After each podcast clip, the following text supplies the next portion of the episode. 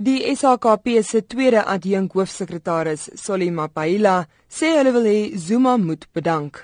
The Communist Party have asked the president to step down as president of the republic. We felt appropriate that we needed to inform the ANC that perhaps any other delegate could be much better than perhaps sending the president whom we have asked to step down. But we must indicate that indeed we did write a letter to the ANC to indicate the fact that it will be preferable if it is not the president who sent here. Jeremy Cronin van die SAKP het intussen sy aftrede as die party se eerste adjunkhoofsekretaris aangekondig.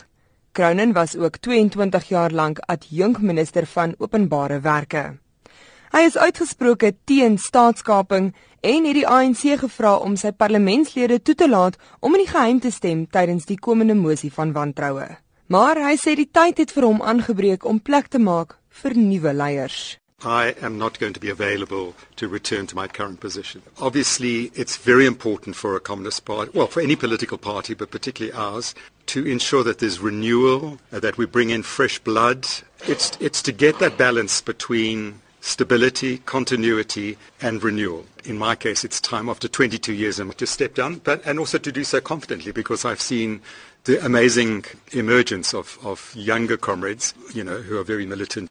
Kruinen verdedig ook inisiatiewe van burgerlike groepe soos SyWesI, die kerk en die sakesektor wat hulle teen Jacob Zuma uitspreek. But one of the things that we have been saying in the last couple of years is that neither the National Democratic Struggle nor the alliance belongs to the ANC. So if the ANC implodes is that it's absolutely important to form the broadest patriotic front in South Africa around the defense of the constitution and our democracy because that's being threatened. And I think a large number of ANC delegates at last week's National Policy Conference also are recognizing that reality, that we've given them a voice, given them some courage to speak out against the worst forms of state capture, the worst forms of populist demagogy and so on, which are lurking around. Okay.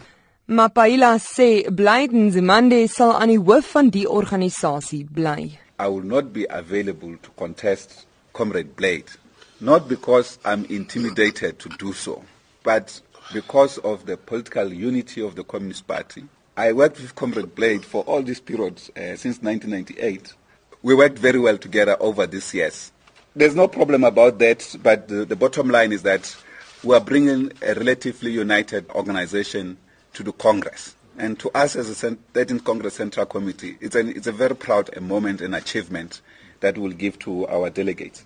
Nzimande self sê dit is nie wys om nou leiers te verander nie, nie in die lig van die leierskapstryd in die ANC nie. We all agreed we are in a very difficult situation. Extremely difficult political situation in the country and in the alliance. As the party, we are not short of leaders who can rise to these levels. Not at all. The debate is do you change or not change leadership? When the truck is going down at a fast speed on a slippery slope. There's the ANC conference in December. We don't know whether the ANC will manage to unite itself or will smash itself or you will elect a faction. And as the SACP have said, we are not going to be aligned with a faction. Dit was die hoofsekretaris van die SAKP, Blyden Zamandi. Die verslag deur Tsepo Ikaneng en ek is Henry Wondergem vir SAK nuus.